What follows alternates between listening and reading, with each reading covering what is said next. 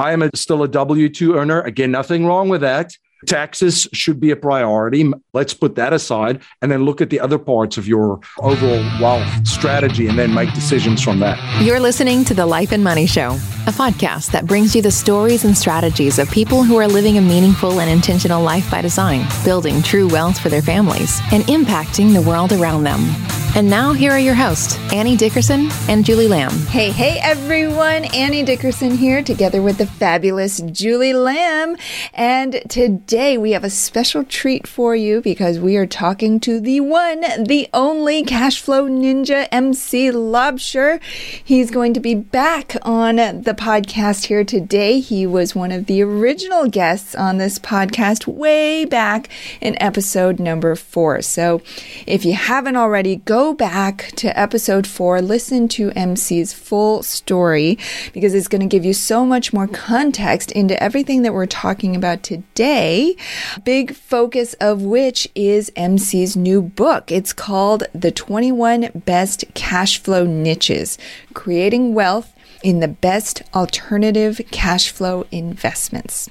Now, of course, in the episode, we don't get into all 21 niches, but I just want to read them out for you because there's so many interesting asset classes out there that most people have no idea that you can even invest in. So check this out. All right. Niche number one, businesses. Turnkey real estate, multifamily real estate, which many of you are already invested in, hospitality investing, mobile home parks, self storage facilities, parking garages, cell tower investments. How interesting is that, right? Commercial real estate triple net leases, assisted living and memory care facilities, land investing, agriculture investing, energy investments, music royalties. This one we get into in the conversation here and shortly. ATM investing, stock market cash flow, mortgage notes, tax liens, merchant cash advance, private lending, stable coin cash flow, and then he also includes bonuses in the book. So here are a few more life settlements, litigation finance, structured settlements, fine artwork, and equipment leasing. Now, is your mind just blown or what? My mind is blown. Just going through that list. Wow, there's so many different things that you can invest in, right? It's like when we're growing up, we're taught about the stock market, right? Stocks and bonds, maybe annuities, maybe some life insurance, but that's really as far as most people's financial education goes.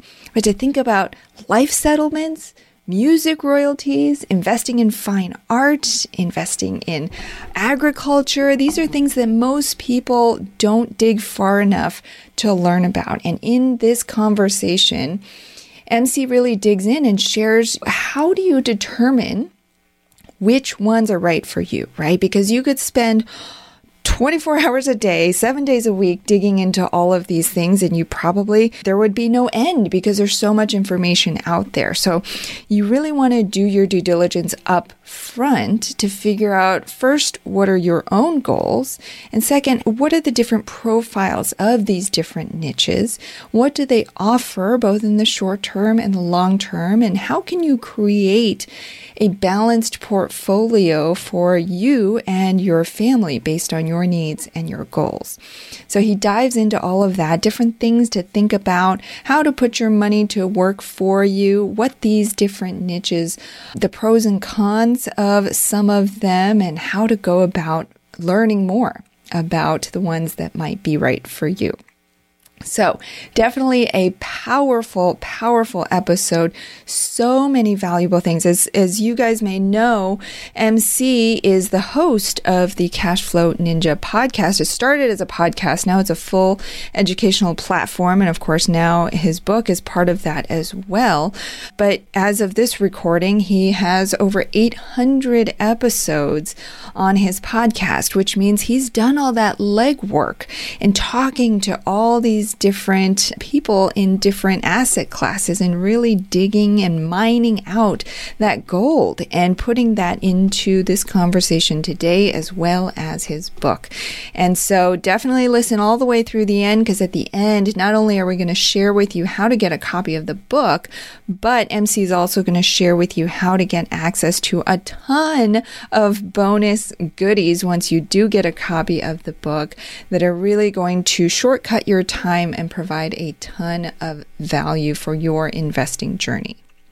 Well, speaking of books, don't forget, on top of MC's book, if you are new to real estate investing and in particular multifamily real estate syndication, and you want to dig in further there, then a great complement to MC's book is to also get a copy of our book. It's called Investing for Good, and in it we'll walk you through all the ins and outs of what real estate syndication is all about, the returns that you can expect, the hold times, the risks, all of that stuff.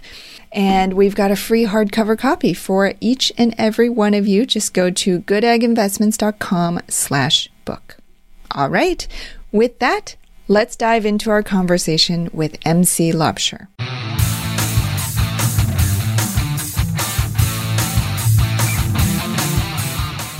MC, welcome to the show. How are you? Thank you for having me back on. Super excited to, talk to you again. I've been fantastic. How about you guys?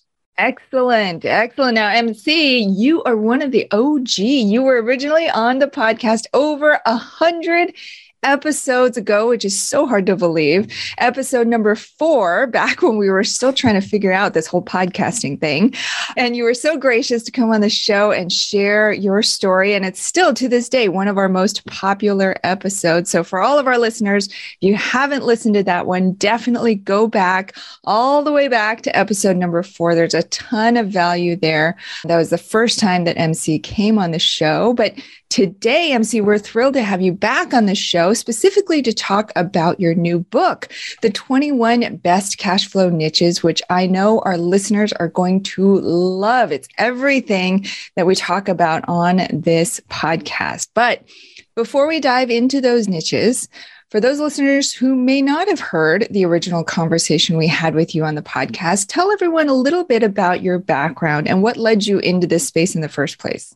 Absolutely. And congratulations to you both on this fantastic show. I'm honored to be one of the OGs on the show and just it's so exciting to see all of your success and what a great show you guys have. So congratulations on that. I'm originally from South Africa, so that's hence the South African the South African accent. I came to the United States in 2001 and I have to say, when I first came to the US too, and I came here with a backpack, a suitcase, you know, 500 bucks and sense of humor, sense of adventure. But I was so just blown away with the opportunities that exist in this incredible country, which I don't think people realize how big it is too. Even the folks that live here, but incredible opportunities. There is incredible upside mobility and opportunity for that. And that's why you have so many rags to riches stories, right? And it's interesting to see a lot of immigrants come come here and they're very successful because they see it that the abundant opportunities isn't necessarily available everywhere in the world. So I was very excited in the US. I have a background in history and economics and in finance and originally ended up here playing sports. But as I was doing sports, I started my investing career. And I actually started in 2001 in single family, buying my first property. And of course, then learning through the hard school of knocks throughout the rest of the year. So you become an investor by taking action and being an investor, right? Just be do have. And I did while I was pursuing my career in sports. And as I was doing that, I learned other things that became very valuable to me besides loving cash flow. I learned that well, the other thing that it seems to me that cash flow ninjas, as I've studied them, have figured out is being their own bank, which then I be focused on that. And then also I focused on how to be a person of value to partner with folks on a lot of different projects. Through the years, cash flow has been a central theme of everything that I do and something that I'm passionate about. And eventually, I started several businesses Most of them were not successful. Some of them became very successful. And the businesses that I have today, one of them is Cashflow Ninja that started as a podcast. It's now a full blown educational company. I started that in 2015. It's crazy how time flies. But other companies that I have too is Producers Wealth. We help folks with a cash flow management strategy. Most folks know it as infinite banking or bank on yourself. We help folks in all over the United States virtually do that. And then I also have a company called Producers Capital Partners where we look at resorts and multifamily real estate and other alternative investments.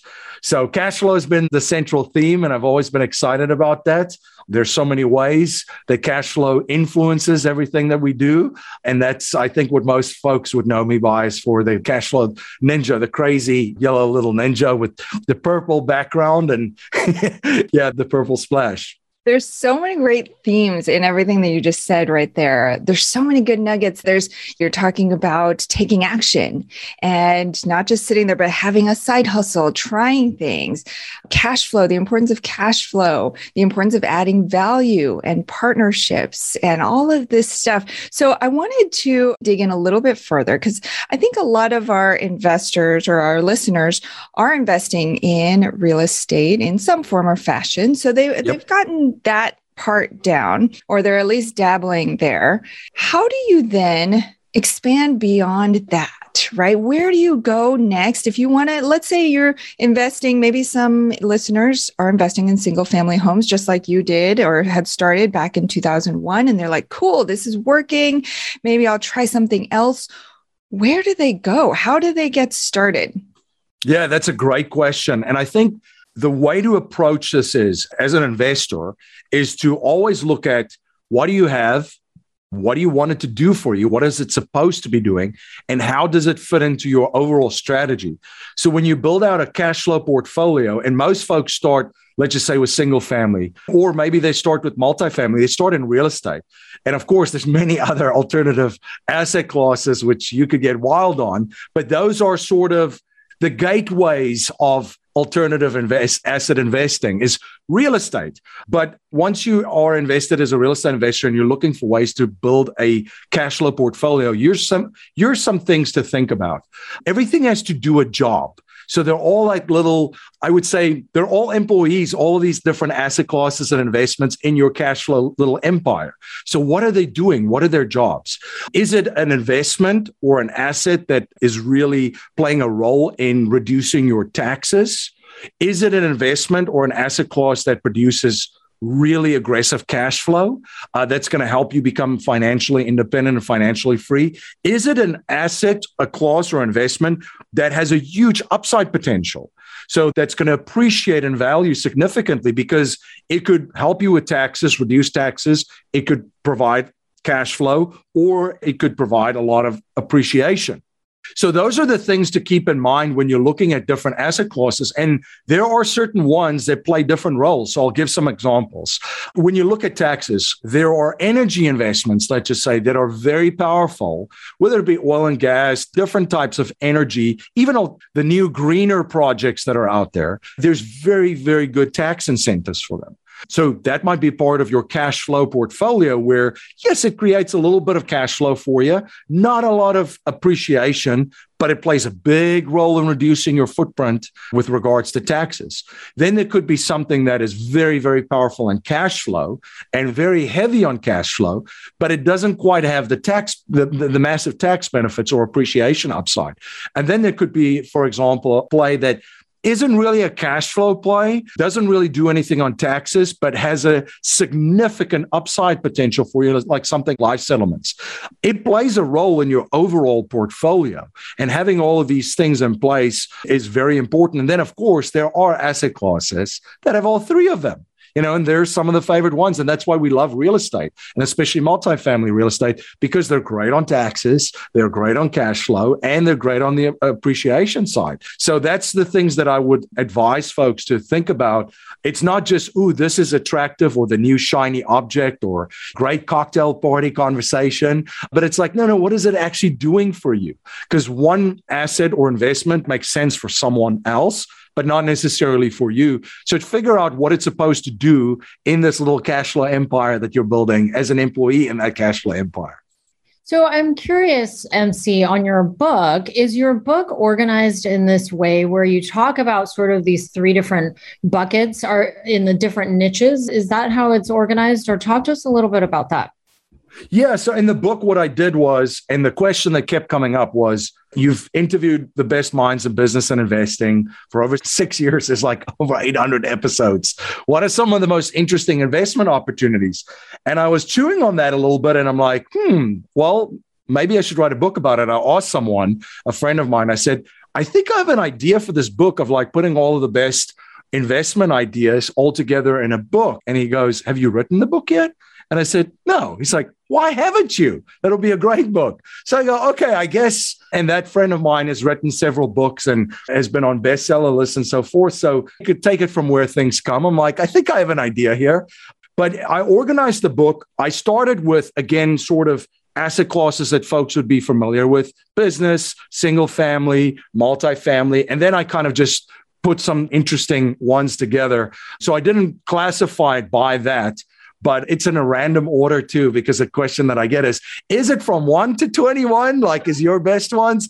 And I knew that would come up. So intentionally, I just randomized those kinds of ones. But yeah, it was a lot of fun, a lot of reflection. But yeah, all of these different things fall into those categories in some way, shape, or form. And then there's other things that you could also consider is risk from a risk management standpoint and hedging. You might be in one asset class, but another asset class might be a great risk management strategy or a hedging strategy for the asset class that you're heavily invested in. There might be an asset class that could stabilize your cash flow portfolio. And there's some great niches that allows you to do that. And then there's some asset classes that are totally uncorrelated to anything. and whether they be economy, whether it be markets, anything, those might be some great ones to take a look at too from when you build out a cash flow portfolio. Everything that you're saying right now is so good for not only our listeners to think about, it's good for me to think about. Because as I'm approaching new investments, I fell into this trap recently. I'm like, well, multifamily has all these things. Okay, now I'm going to go explore this one. But wait, what about the taxes? This one doesn't have the taxes. Cross that off my list. Well, this one doesn't have the cash flow. Cross that off my list. But I love what you're saying that every different asset class or type has a purpose and not everyone's going to have the exact same profile. So you got to figure out what's currently in your portfolio, where the needs are and have that long view. And as you're talking, I don't know why this came up, but it just came up in my head thinking about shoes. I'm not a big shoe person, but when thinking about shoes, right, every pair of shoes has a purpose, right? You got your tennis shoes. It's good for long yep. walks, comfortable, easy to put on, right? That's like your maybe like your multifamily hits a lot of the boxes, right? But right. getting dressed up and you want pumps or heels or whatever, you might not be as comfortable, but it serves a different purpose. And you need all these different varieties in your overall portfolio. Yeah.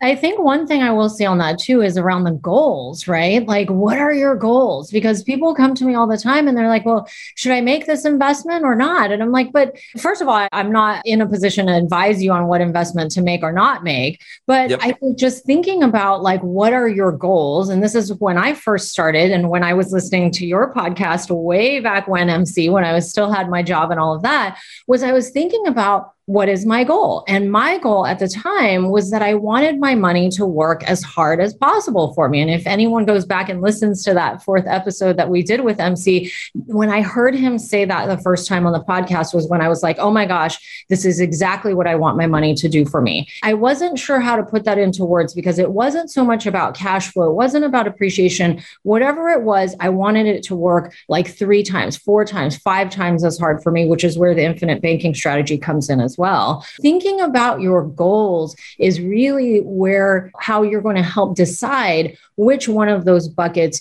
is important for you. Because in each phase of your life different things are going to be important for you and as they should be right? Like when you're older you might not need the appreciation so much and you might want more of the cash flow. And when you're younger you really should be focusing on the appreciation because you have that time horizon in front of you right? So thinking about what your goals are i think are really important as well yeah, it's so powerful and it's great, great information because in book two, I share that there's a couple of things, and I love frameworks and models and coming up with my own ones. And I share this one framework where you essentially have to make your money somehow. And we all make our money some way, shape, or form, whether it's active or passive income.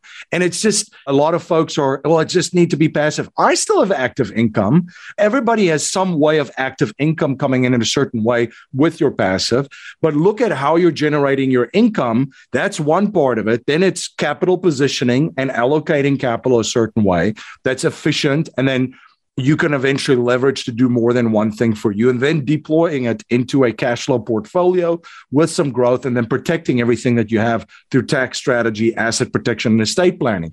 Now, the important thing is when you're trying to figure out your plan alongside with your goals, let's just say you are a very successful professional, whether it be sales, medical, legal, and so forth. That's where you start and that's how you're making your money your main focus will be much different, for example, that someone that has already have a lot of passive income that offsets taxes. Your main priority would be, hmm, I might have to find something that reduces my taxes so that I can keep more of my money. And now I get to combine the money that I save through taxes with other income and then now i'm purchasing other asset classes real estate and so forth.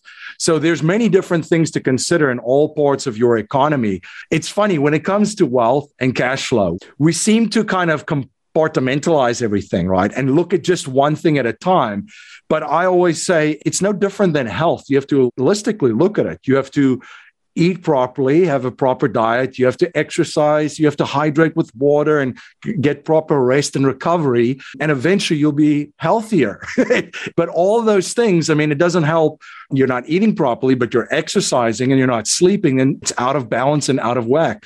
So when it comes to uh, creating a wealth strategy and cash flow, it's important to look at all those different things because bringing them all together will give you a picture say, oh, I am a, still a W 2 earner. Again, nothing wrong with that. Taxes should be a priority. Let's put that aside and then look at the other parts of your overall wealth strategy and then make decisions from that.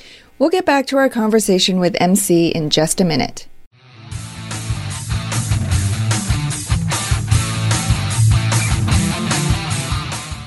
Have you been thinking about investing in real estate but aren't sure you have the time or the desire to manage the investment? Perhaps you're afraid, like we were, that you'll make the mistake of choosing the wrong market or the wrong team and lose your entire investment. Well, that's exactly why we created the Good Egg Investor Club. We do the work of identifying solid real estate investment opportunities in the best markets around the country and then partner with you to acquire these investments and then we'll all share in the returns. We'll identify the growing markets, strong, experienced teams, and the solid deals. We do all the heavy lifting of managing the tenants and the renovations, and as a passive partner, you get to enjoy all the benefits of investing in real estate monthly cash flow, long term appreciation, and the ongoing tax benefits. When we first discovered passive investing through real estate syndications, we realized it fit perfectly into our busy lives. We could put our money to work for our families, work less, and get more time back in our days so that we could focus on what matters most and discover our true passion and purpose in life. We've now helped hundreds of people invest passively in real estate syndications and are seeing the positive impact it's had on their lives. We invite you to partner with us by joining the Good Egg Investor Club today so you can start putting your money to work for you and get more time back in your day. Because we know that when people have more time in their days, they can do the true work they were intended to do and the world will be a better place.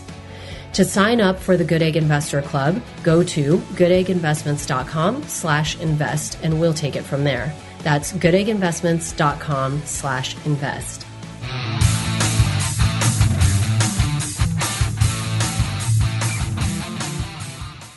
And now, back to our chat with MC Laubscher. I love that. Sometimes it seems so daunting, right? Like this idea of like investing money, and you're like, ah, I don't even know where to start or how to even think about this. And it always starts with a solid framework. And so I love that's in your book. Now, I want to talk a little bit about the 21 different niches. Now, we can't go into all of them here yep. today on the show, but I did, I do have the book. Thank you for sending me a copy of that. And I did peek around, and it's so awesome because it gives you a little high level overview into each one of those asset classes. But tell us a little bit about maybe your top three favorite asset classes that you included in the book and why those were included and maybe one or two like alternative ones that maybe other people like our audience might not have heard of to consider as well yeah, I'll start with I shared that you need to look at things that can stabilize a portfolio and things that are uncorrelated. So maybe that'll help for your listeners too if I bring it together and give them some examples of that. So the one thing that really blew my mind and I find these things fascinating, is the asset class of agriculture. Now, we all know agriculture. We're familiar with farmland and livestock and produce and that kind of and crops. And when you start looking in that asset class at a niche, I found that one really just popped up, and it was this one of timber, but inside of timber, teak. And I looked at this and I go, this is fascinating. And then I started to research a little bit, and I saw that it was institutional investors, it was hedge funds, it was families, it was family offices. There are folks like Ted Turner. He has a massive position in teak specifically. And I find that fascinating. So I reached out to some of my friends and family offices too. I said, Do some of these families do they have allocations towards it? And they go, Oh, yeah, and not small, large. And again, then the next question is, Why? Why do they have so much in that? And then I remember the one gentleman, his response was, Well, you know, MC, what did trees do five years ago? I said, Well, I guess they grew. You go, Bingo. What are trees doing today? They're growing. What are trees going to do five to 10 to 20 to 30 years from now? They're just going to grow. So he was just sharing with me this is how you stabilize a portfolio. So these families, they just look at a family office, they're involved in their businesses. They have a ton of exposure to great multifamily real estate and other real estate assets. But what that asset class did for them in that niche was stabilize it because even if there's an economic recession, a deflationary economy, instead of just an inflationary one, the trees are just going to keep producing, producing growth for them. And then, of course, it's big picture, it's long term, it's generational. It's not just today, it's 30 years from now, it's 50 years. This piece of land with these trees that are being farmed and being sold off for cash flow, the one way to pass along generational wealth. So I found that fascinating. That's what I wanted to share that to stabilize a portfolio. Another asset class, which I share, which I talk about in the book, which is very intriguing too, is music royalties. Now, this is another one that was wild because I just sat down and I thought for a second. I said, music royalties. And then I thought to myself, what happens when people are depressed and it's a down economy? Well, they listen to music. What happens when people are happy and excited? Well, listen to music. So you will always going to listen to music. So, what does the business side look of it? And it was fascinating to find out that a lot of artists or even their labels, they don't own all the rights to their royalties. They actually have outside investors that buys a portion of their royalties and they generate royalties from these musicians from the songs. So it's an uncorrelated asset class in an economy where it doesn't matter what happens in the economy or in markets, you're still generating royalties from it. So I thought that was absolutely fascinating. And a lot of people I've recently saw too, because there was a lot of stuff in the news about artists and music and Spotify and all this kind of stuff. They started to realize that there's actually institutional investors now positioned in that space too, buying a lot of music royalties. Now, why would an artist sell music royalties? Was my next question would be, uh, this is great for an investor, but why would they do that? We saw the, and in the book, I share what happened to Michael Jackson's estate and how profitable that the royalties are. And there's also other artists like Eminem, for example, that sold off a portion of his royalties to raise funds for his next project which I find fascinating. If you're an investor, by the way, you want to partner with an artist or buy a portion of the royalties. You never want to own all of it because then what is the incentive for the musician to keep playing those songs and promoting it? And sort of having interest aligned just in as in any other investment class, right? Those are two examples of one is stabilizing, one that's uncorrelated. And then I'll share the interesting one of the hospitality space.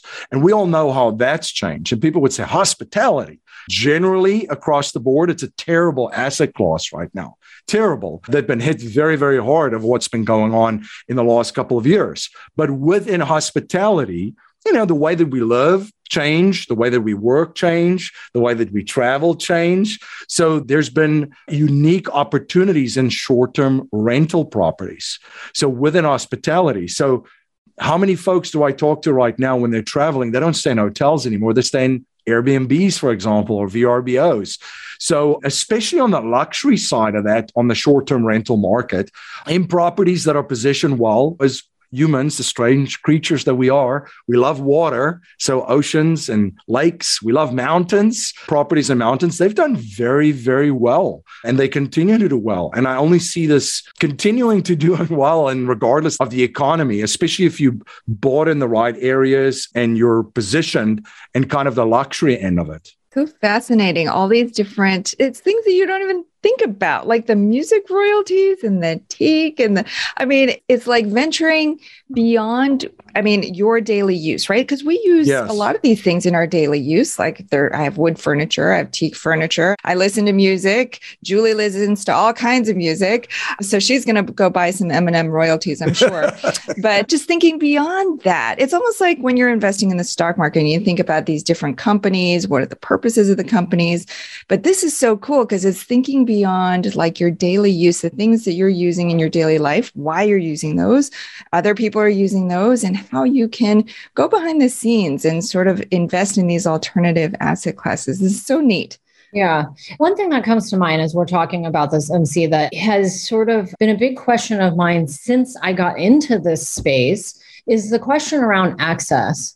So when I first got into this space, I feel so blessed to have stumbled across Bigger Pockets one day when I was like Googling something on the internet. And that's how I met you. And that's how I met Annie through other connections that I made there. But when we think about these types of investments, how do people go about finding the opportunity to invest? Because what if somebody's listening and they're like, wow, this sounds really interesting. I want to invest in a farm or invest in trees or the music royalty thing sounds amazing. I'd love to take a part of my portfolio and invest there. How do people get into these types of opportunities? Where do they go? Is there a central place or how do people find them? No, there's no central place for it, really. But that's sort of the platform that I've been trying to create is including all these folks and having folks then vet the people that I have conversations with and then eventually look at their offerings. I don't include that obviously in the book for many, many different reasons. and I mean, you could do online searches too to find folks. And I would also just caution folks do the same type of due diligence and the things that you've learned as being an investor in real estate. Yes, the asset class might change, but it's the same steps essentially that you go through in vetting these folks and doing your research on them and make sure that that they're desirable versus undesirable. And then also make sure that all the things that you're looking for in investment, check your boxes. Yeah, you can do the online searches, but I know there's a lot of real estate platforms that are sort of one central thing where folks can jump on, but not really for this yet. I've been trying to create it on my platform, but yeah, yeah it's incredible the different types of niches. I'll share one more with you yeah. because there is sort of yeah, there's sort of a central place for a lot of those type of investments. I share a different angle to approach this particular asset class, which is a lot of different, I would say, a lot of different ideas and it's got this kind of this mystique about it but cryptocurrencies and blockchain now when i say that folks think Bitcoin, Ethereum, and Dogecoin, and mm-hmm. Elon Musk tweets, and that's all. that's about as far as we that's get. Exactly. You just read my mind. but what I share in the book too is I share a strategy, and I call it the California Gold Rush strategy. And this is what I've actually I've tried to observe, and this is what I try to usually do is look at what are some of the most successful people doing actually in asset classes? So there were a number of folks that caught my eye, and I started to see what they were doing inside of crypto and currencies and blockchain that space. And they're not buying doggy coins and hoping it goes out and cries when Elon tweets. What they're actually doing is the California Gold Rush strategy is they're looking at okay, there's gold that's going to be mined. Let's figure out a way to invest as an investor in businesses that provides the picks, the shovels, the equipment for mining, the clothes like Levi Strauss did, the housing, the entertainment, restaurants, that kind of stuff, financial services like Wells Fargo, and more. So I'll give you two examples of how folks are doing it in that space. In a space that is very mysterious, the smartest people on the planet is in there. That's why they're so far ahead of the regulators all the time. But essentially, what niche do you think is going to benefit from that? Well, a lawyer needs to be all over this. Imagine you have a legal firm in the crypto and blockchain space, or you as a business owner or an investor can invest in a company that's going to provide legal counsel in that space. I don't think you're going to ever run out of work. It's the same as the cannabis kind of opportunity where everybody wanted to invest in the farm and the growers and sort of the retail, or the distribution or the retail side of it. What if you were an investor that invested in a law firm that operates in cannabis, you're never going to run out of work either. And I think you're going to be very profitable. The same thing with crypto. Another thing is most people have, let's just say they bought coins, for example. Well, how do you give those coins or hand that over upon passing through estate planning to your children, your grandchildren, and so forth? That hasn't really been created yet. They're in the process of creating it. So, as a legal firm, that's a huge opportunity. And there are companies like that that you can invest in as an investor, a passive investor in that space. And that is a little bit different than just buying doggy coin, right? And it's the same way with taxes. Do you think that there's going to be taxes to be paid in crypto? Oh boy, oh boy. The IRS, oh, they're just licking their fingers right now. And there's a lot of things tax wise going to happen in that space. So, what if there's a tax firm that somebody creates servicing specifically to the crypto space? Well, what if you, as a passive investor, can invest in that? So now all of a sudden, you're not just speculating, you're positioning yourself as an investor in a niche which is due for explosive growth, but it's more strategically done than just let's buy a doggy coin and hope it goes up. Another way of doing it too, and this is already kind of a little bit too late on this, but this is what really caught my eye about the very successful investors in that space is they were actually investing in cryptocurrency trading platforms. So, one of the folks that I've kind of looked up to as a mentor in that space was one of the first investors in Coinbase, which has now gone public. It was one of the first investors in Kraken, which is not public yet, but they will eventually go public.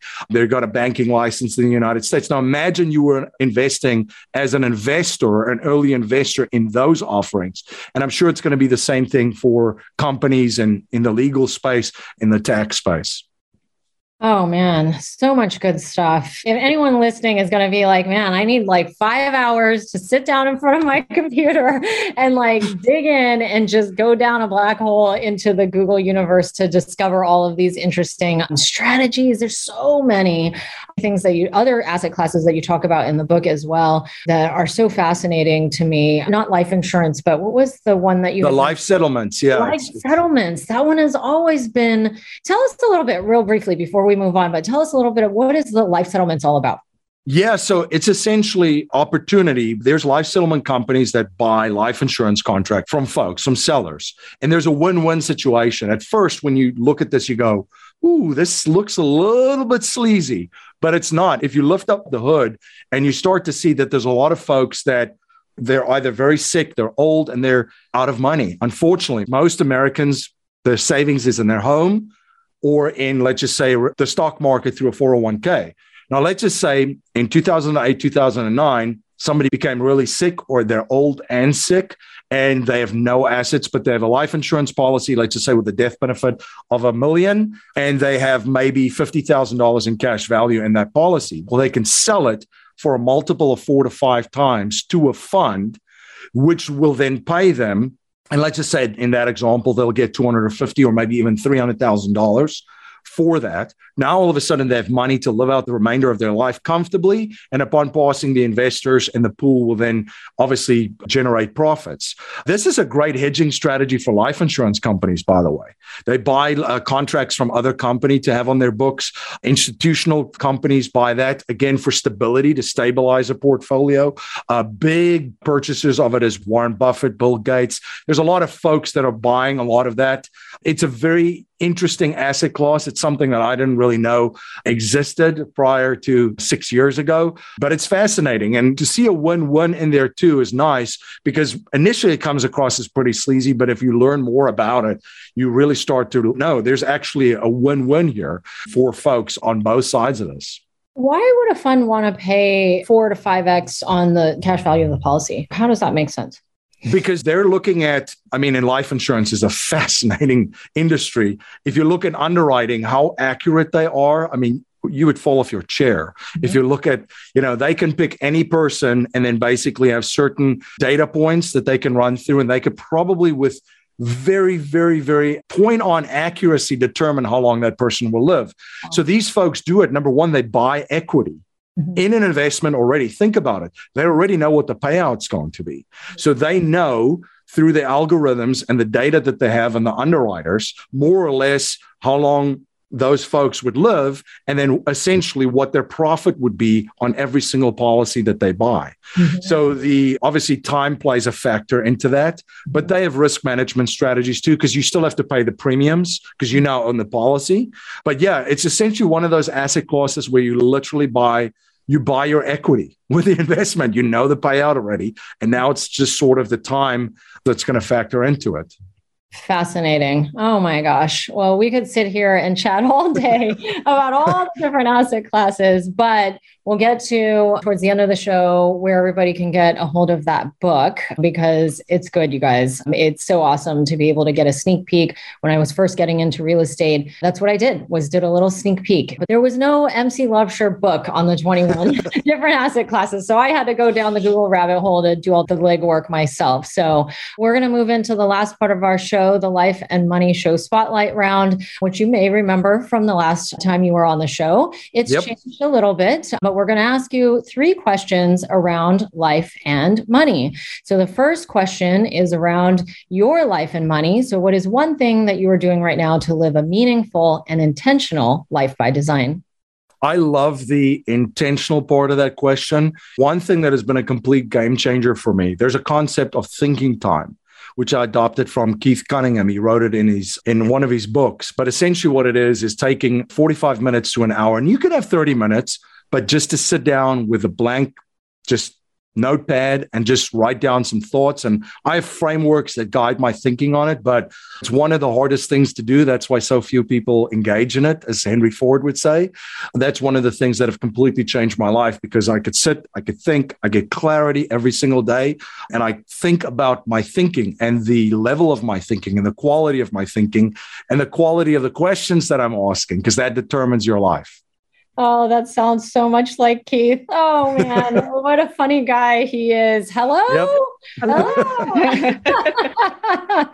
the first time I heard Keith Business Mastery at Tony Robbins, I was in love with him from the moment I met him. He's just an amazing guy. But I love that thinking time whenever I have the time to do that also gives me the ability to reflect. And when I have the ability to reflect, I get those little downloads from the universe, the answers yep. that I'm looking for that I can't find when I'm doing all of the busy, busy, busy, going, going, going work all of the time. And so having these moments to think about what you should be thinking about and things like that is so valuable. I started, Danny and I started doing that in our business where we block a chunk of time in our days. Yep to think about the business and to just sit back and stare off in a space and think. So I love that. All right. Second question is around others' life and money. So, what is one life or money hack that you can share that'll make an impact in others' lives right now? This is a framework that I use to transform every day from scarcity mindset to abundance mindset. Most folks talk about having an abundant mindset. And I always say it doesn't necessarily just happen because we're just not wired that way. If we were wired that way, we wouldn't be alive right now because we have to wake up with some level of alertness uh, for dangers out there. Otherwise, the saber-toothed tiger would have gotten us outside of the cave. So instinctively, we do that. So there's a framework that I actually use from Strategic Coach called Dangerous Opportunities and Strengths and Strategic Coaches created by Dan Sullivan. But essentially, that's a tool that I use every day in thinking time. So kind of plays in nicely into that where I sit and I write down all the dangers to myself, my family, my business, and my investments. And I get all the dangers out there. And then I look at all the opportunities within those dangers. Because if there's an abundance of problems, challenges, and dangers, well, there's an abundance of opportunities out there. And then the strengths on the strength sides, I look at my skill set, my capabilities, my relationships. And that really gives me confidence when I go through that exercise because I've got all the dangers out of the way. I'm aware of them. I see all start to see opportunities developing and I get excited about them. And then I'm like, do I have the skills and the capabilities and the relationships to go go get them, to go go after them? So it really transforms me and takes me from here I am. I'm aware of all the dangers, but over to abundance, now starting to see the opportunities and how I can capitalize on them. Oh my God, that's so powerful. And you have it on paper in front of you to look at. So it's not like you're trying to convince yourself. You see it there on paper. You wrote it yourself, and it's evidence that just as these potential pitfalls may exist, these opportunities also likely have to exist. And our coach talks about that all the time is this, this idea that if one thing negatively exists, then the opposite must also be true, that this is a potential for something that could happen as written down is awesome. I'm going to have to do that. I might add that to my morning routine. I love it.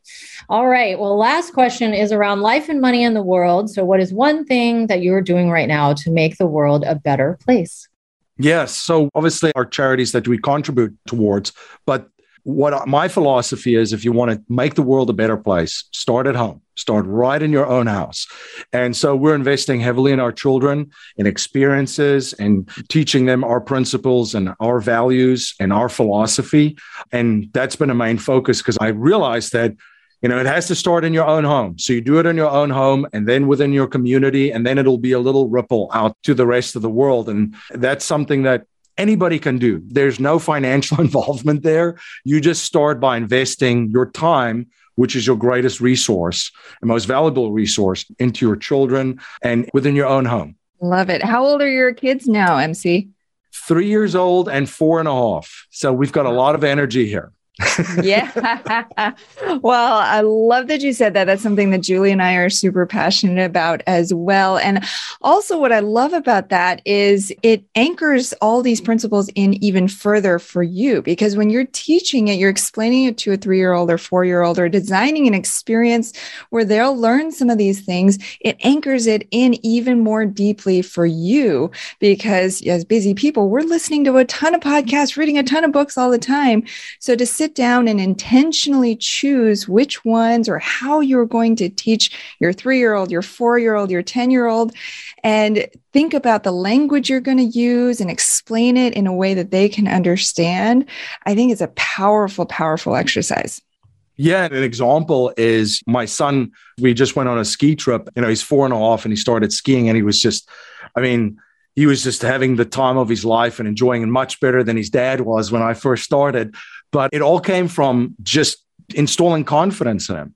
He had some issues with swimming. We got them involved with survival swimming early on, and that built so much confidence. And one of the things that we keep saying is we never give up. We always try. We never give up. He was nervous about the skiing. You drive into a resort, you see these huge mountains, you see people skiing and so forth. And he said he was a little scared. And I said, That's okay to be scared. Dad's scared too. We're scared all the time. We're going to try anyway.